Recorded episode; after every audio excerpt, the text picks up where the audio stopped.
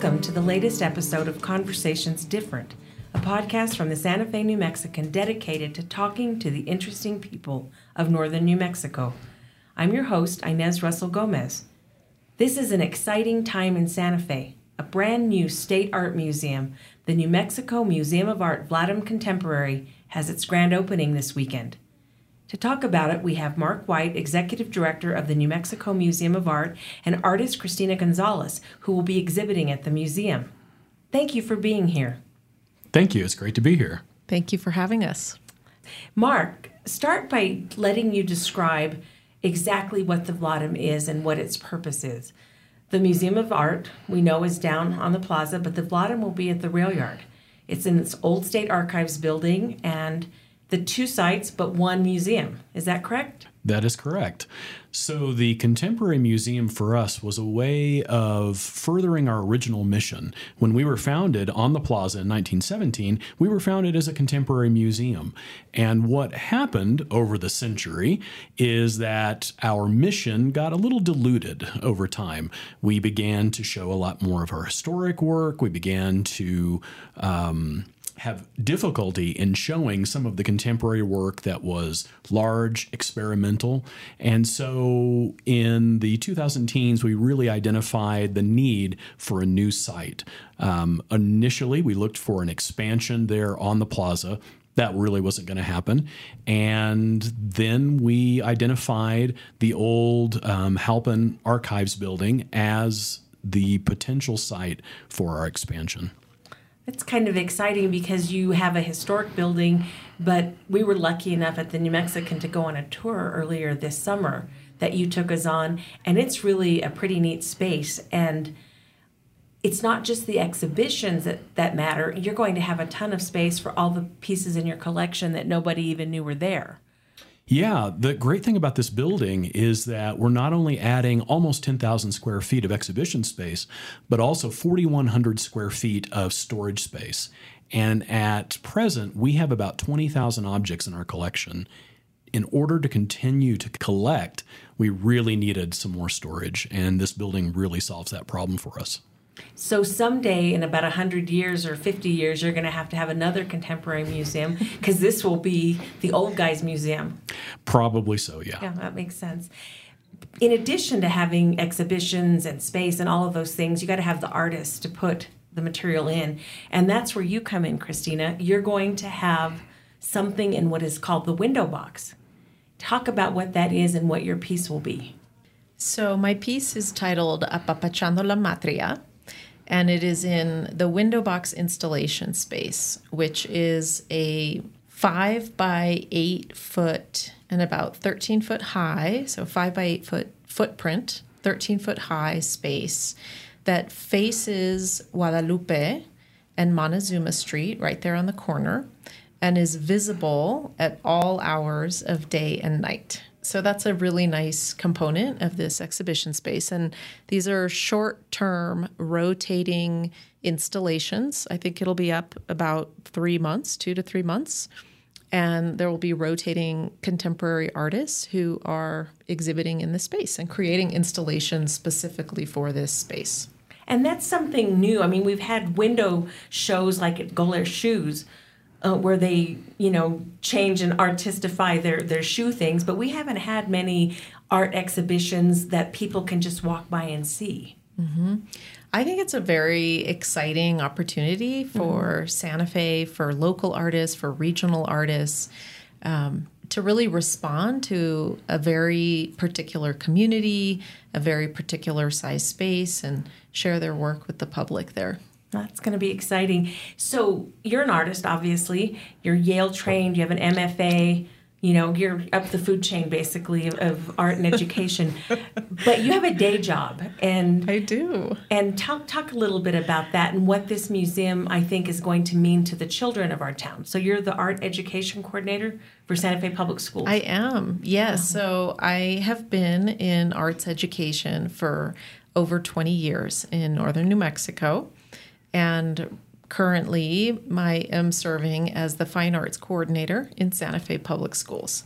So that's correct. I'm going to have this amazing opportunity to share my work not only with the art-going public and people who normally visit museums, but also teachers and the superintendent and the cabinet and administrators and principals and all those students who may want to visit the museum. And it's a very exciting partnership with the Vladem in that the public schools are building some partnerships to take students to the Rail Yard Museum. And we've had some long partnerships, but I think we're going to get very intentional and about bringing students consistently to the space. I love that. And I love the idea, too, that as a student, knowing your teacher, your art director is also an artist. You're doing this. Yeah, I think it makes a difference for students to see there are pathways to this. And it's not easy, of course, but we live in this incredibly arts-rich community, and so many of our educators are professional artists. And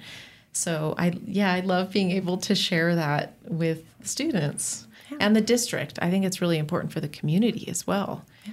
You have a professional artist at the helm of this program. Yeah. And talk about, we now have a new career pathway that people will see and be able, whether it's being the artist or it could be a museum director, just like you are, Mark.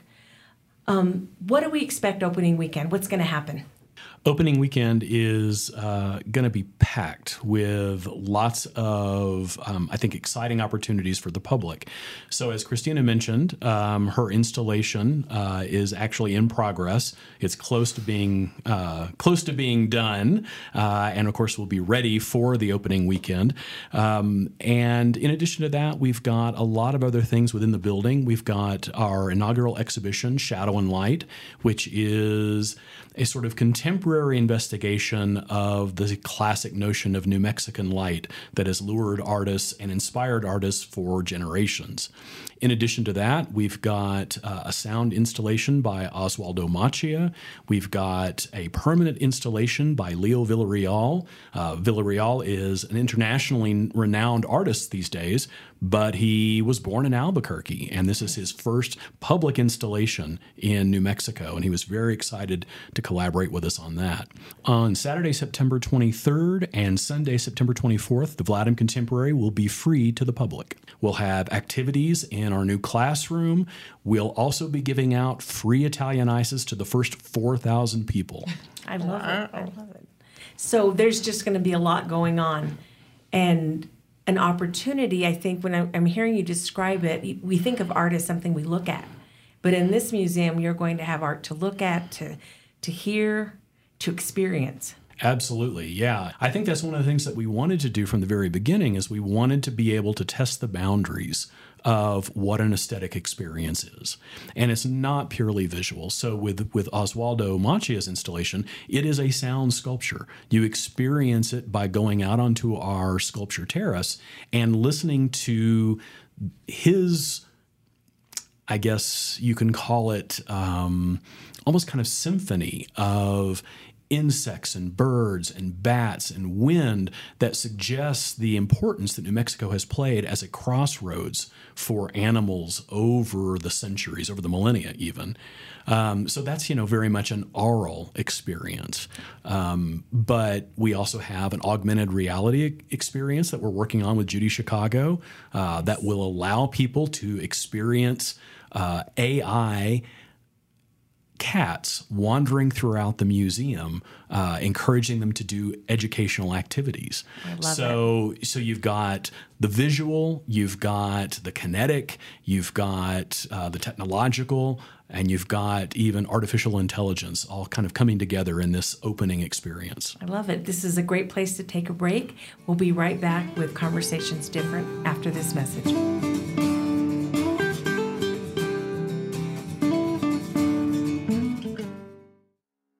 Thanks, Inez. This is Patrick Dorsey, publisher of the Santa Fe New Mexican. We hope you're enjoying this episode of Conversations Different with Inez Russell-Gomez.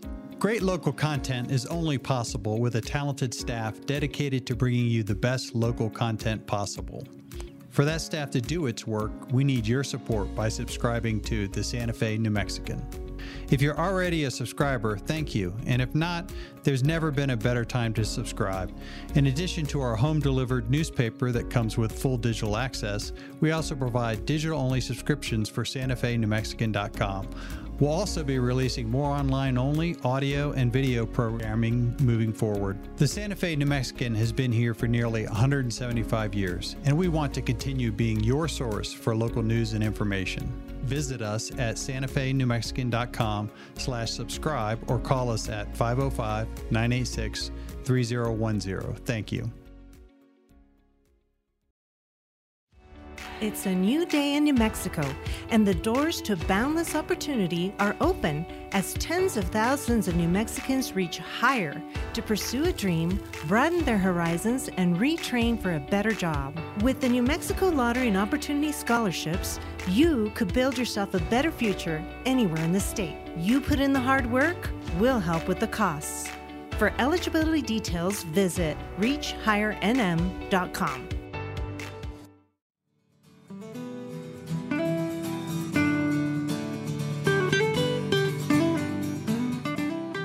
We are back talking about the new Vladem Contemporary, and I imagine the week before a museum opens is, stressful, exciting, but also a little fun. It's finally here.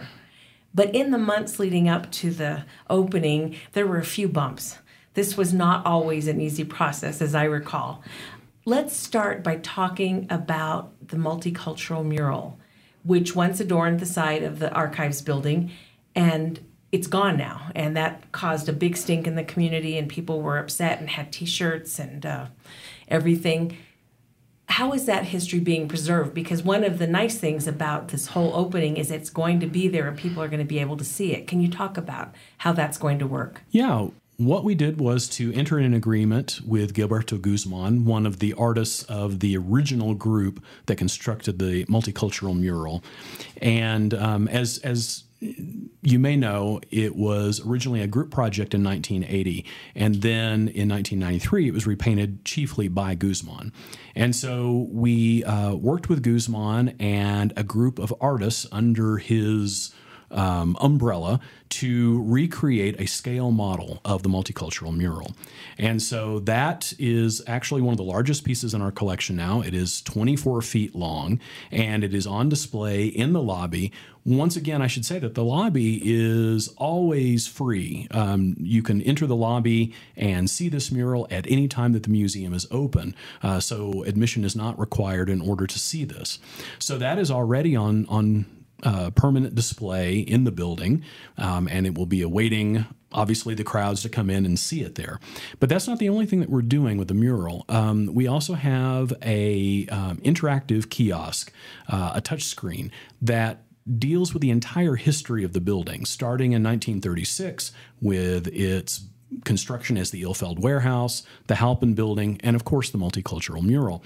And so you'll actually be able to use that kiosk to do research on the history of the mural. You'll be able to see articles from the New Mexican, among others, about the history of this mural from its inception in 1980 up to the present time. Finally, the last thing that we're doing, we will have a plaque out front that will talk a little bit about the history of the multicultural mural, and we'll also have a QR code, and using your smart device you'll be able to use augmented reality to visualize the mural on the eastern wall of the building where it used to be. And so with those three components, we really are paying homage to the history of that mural. And it seemed to me that, like so many things in Santa Fe, this dispute about the mural was about something else, about people not feeling welcome in their own space or what they perceive to have been their space.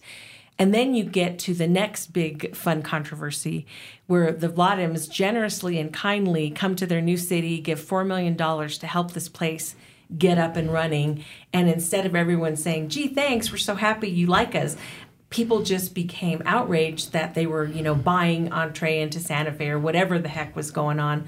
How do you tell other donors, we want your money, but maybe don't put your name on it? Or what do you do now? And is this left kind of a bad taste in people's mouth, or have you gotten past that? I feel that we've largely gotten past it, but one of the things that we tell donors over and over is that, you know, the arts thrive on philanthropy, and that's always the way it has been. If you go back even to the ancient world, artists were always in service of a patron, the state sometimes, but not always. Certainly the Renaissance was only capable through patronage. And so I think that's an important thing to remember, is that, you know, the arts have a very symbiotic relationship with others in the community. I would also say that in the respect for the Vladems, you know, they were contributing to help us realize this public-private partnership with the Contemporary Museum. But the New Mexico Museum of Art actually began also as a public-private partnership. The state contributed $30,000 to help construct our building on the plaza, but the other $30,000 of the $60,000 cost came from Frank Springer. Frank Springer was a notable attorney.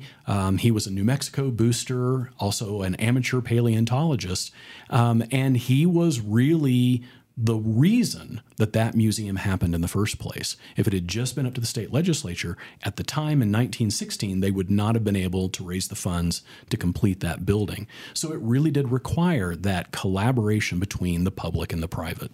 So there's more of a historical link than people realize, even as they get all hot and bothered and angry, you know, whether it's real or for, sometimes you feel like it's performative almost, you know, people just have to be angry about something. Well, I mean, yeah, I think that as humans, you know, we often find something to be indignant about.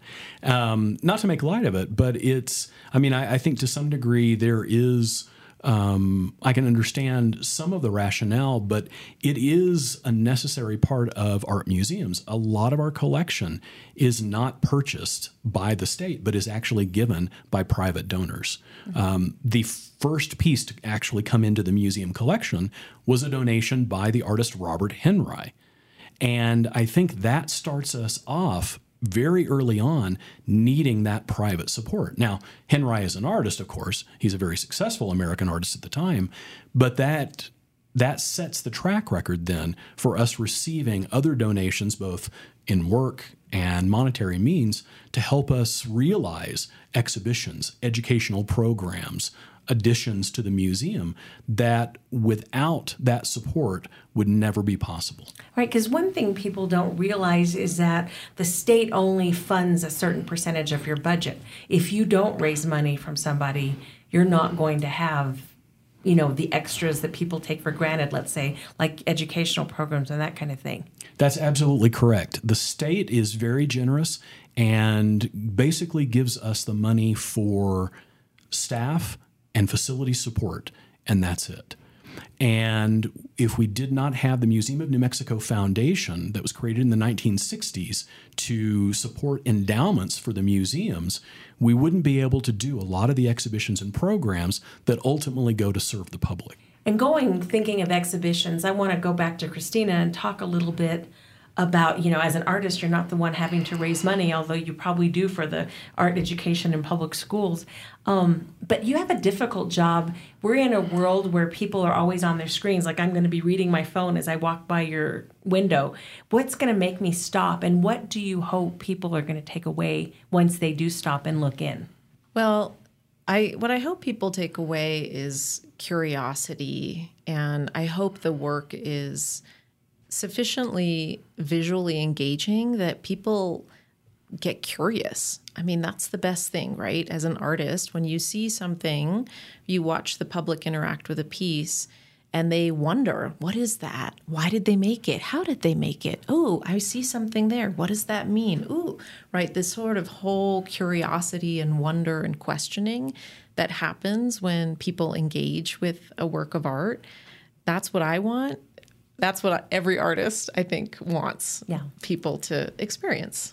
And this piece is a connection to your homeland, the Matria. Is that? Yes. Translate a little bit for me. Yes. So Apapachando la Matria, apapachar is to hold with tenderness, to caress. Mm-hmm. And in a very poetic translation, there was a musician who described it as to caress with the soul. Oh, wow. So apapachando, to caress with the soul, la matria, which is the homeland. In Spanish, that's also translated as la patria, But you're a woman, so it's your motherland. Yes, yes. And so it's the motherland, but it's also an interior space, the motherland of being a woman, being a mother, being a daughter. Oh. So it's a prayer for mothers and daughters and the healing that we all need to have with our matrilineal line. Wow. So there's going to be many layers in this piece. There are many layers. Nice. Yeah. We will take a break right now, and we'll be back soon with Conversations Different.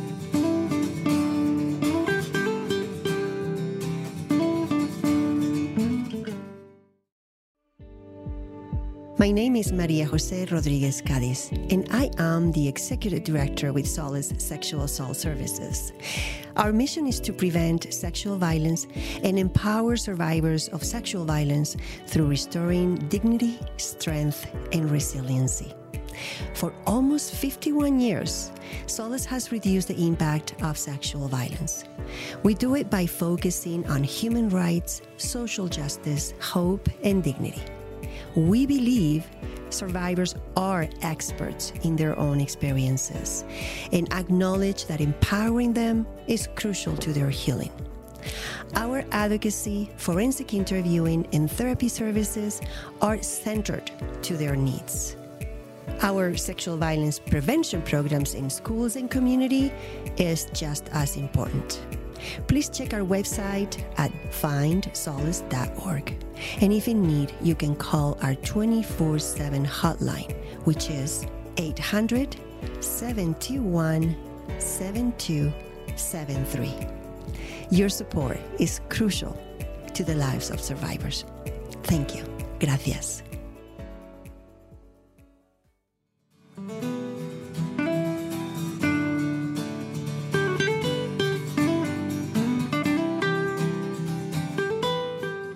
We are back with Conversations Different, talking to Mark White and Cristina González about the opening of Santa Fe's newest museum this weekend.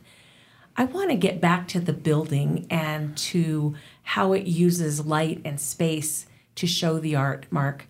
What are people going to be finding when they get in there? I think if anyone has been in the Old State Archives building, I'm not sure if any of us are alive who saw the Ilfeld building, because that's a long, long time ago. But it doesn't remind me of what I remember of the Halpin building back in the day. So this is a pretty amazing remodel. Yeah, it's really been transformed by DNCA and Studio GP under the lead architect, Dravinda Contractor. And Dravinda really wanted to preserve the original box-like structure of the Ilfeld Warehouse, but then transform it into a space where light and shadow would really be effective. And so what you have in that building are a series of light wells that allow sunlight to enter into the building in very interesting and unique ways, creating patterns, creating interesting sight lines that would not have existed in the Halpin building. As an archive, it needed to be as dark and shadowy as possible, obviously to preserve its contents, the paper, the photographs, etc. So this building really does use light in a fascinating way. And I think people will be very surprised at how this building has been adaptively reused. One of the things that really struck me is just how not just light-filled, but just how airy it felt. Because you can see in the spots where you've left the original bricks out, you know, those kinds of things, what it was a heavy industrial kind of building, but all of a sudden it feels airy. And I thought that was a really interesting transformation. Yeah, the architects did a really fantastic job of preserving the original industrial elements of the building. So you see some of the brick, you see some of the original I-beams, but they have elevated the ceilings in many cases. They have allowed for a lot of windows to be used in the building, but not necessarily in ways that would threaten the exhibitions, the artwork, because as most of us know, especially paper is very susceptible to light exposure. So in many respects, this building does give one a kind of space, a kind of atmosphere that does feel very sort of elevating and in a way transcendent. And they're using some of the original wood on the walls.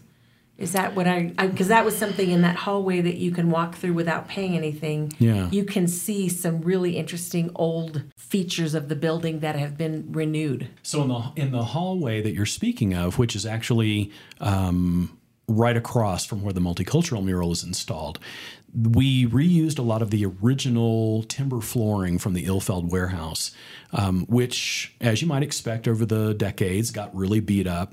So we planed it down and we were able to use it really in this case as an ornamental feature. But it's once again a way of kind of recalling the history of that building. I like that. And the rail yard, of course, is a very different space than downtown. So you're going to be a contemporary anchor in a place with lots of other contemporary, you know, the New Mexico School for the Arts is there now, training future artists. You've got the Site Santa Fe. You've got all those wonderful galleries, you know, facing Guadalupe. So how does the museum connect to those spaces? And is this going to be kind of a further revitalization of this signature space? Well, that's what we hope. I mean, the building has been more or less unused in a tangible way for quite a while. And so we really are looking to be as collaborative as possible with our neighbors in the rail yard. And as you mentioned, that includes the School for the Arts, that includes Site Santa Fe, El Museo, the Tomo Foundation Art Vault, and then all of the galleries that are there in the rail yard, many of whom specialize in contemporary art. It really does create, I think, a fantastic location in Santa Fe that will really help this city make its commitment back to contemporary art, which it did for decades. And I think this really gives us kind of a wonderful step forward collaboratively as a city.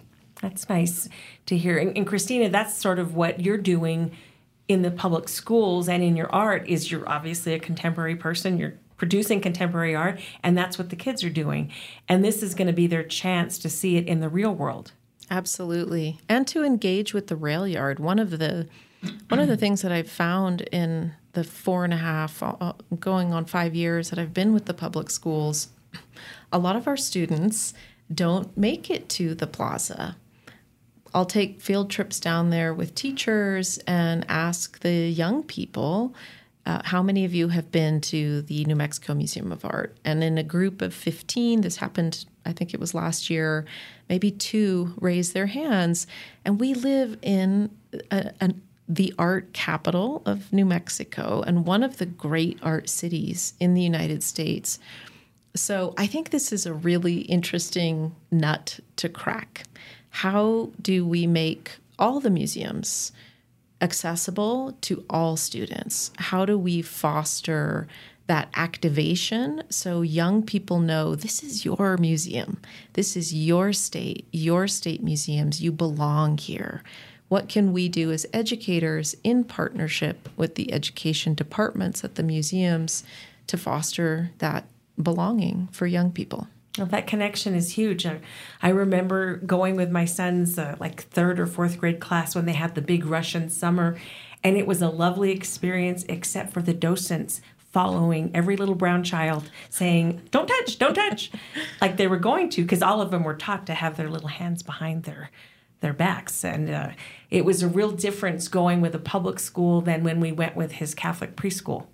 And that was one of those, you know, I always say if the child of a lawyer and a journalist is treated like a stranger in a museum as a kid, what happens to everybody whose parents don't have nice jobs?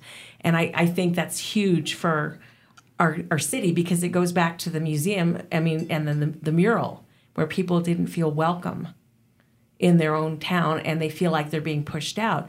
What you're doing by opening it up is hopefully more people from town and more people with their kids will be there and feel a part of this new wonderful creation. Well, we hope so. I mean, we are having our opening weekend free as an incentive to get the community into the building to see what's there. And I have to say that it's really been fantastic working with Cristina, because not only has she created this great installation for the window box, but we've also been in regular conversation for over a year now about how we can really make this a space for the students of Santa Fe. And so we are really targeting the schools and encouraging them to bring the students to the museum on field trips, where they can not only experience the museum for free, but they can also have activities in the classroom. And we're partnering with Site Santa Fe on this. And without Cristina, I don't know that it would be as effective a partnership as we would like. So we were very much interested in, especially the children, the youth of Santa Fe, seeing this museum as a place where they can experience contemporary art. And that's one of the reasons that we've tried to create such a diverse experience, whether it's Cristina's installation or Leo Villarreal or Oswaldo Maciá or, animated augmented reality cats by Judy Chicago. All of that is really intended to give them something that they can tie to, something that they can feel a sense of connection to. And that helps them to see the museum as theirs. As a state museum, we are a museum of the people. I love that. And that's a great place to end. We'll look forward to the opening this weekend. And thank you so much for taking time to talk to Conversations Different. Thank you for having us. Yeah, thank you very much.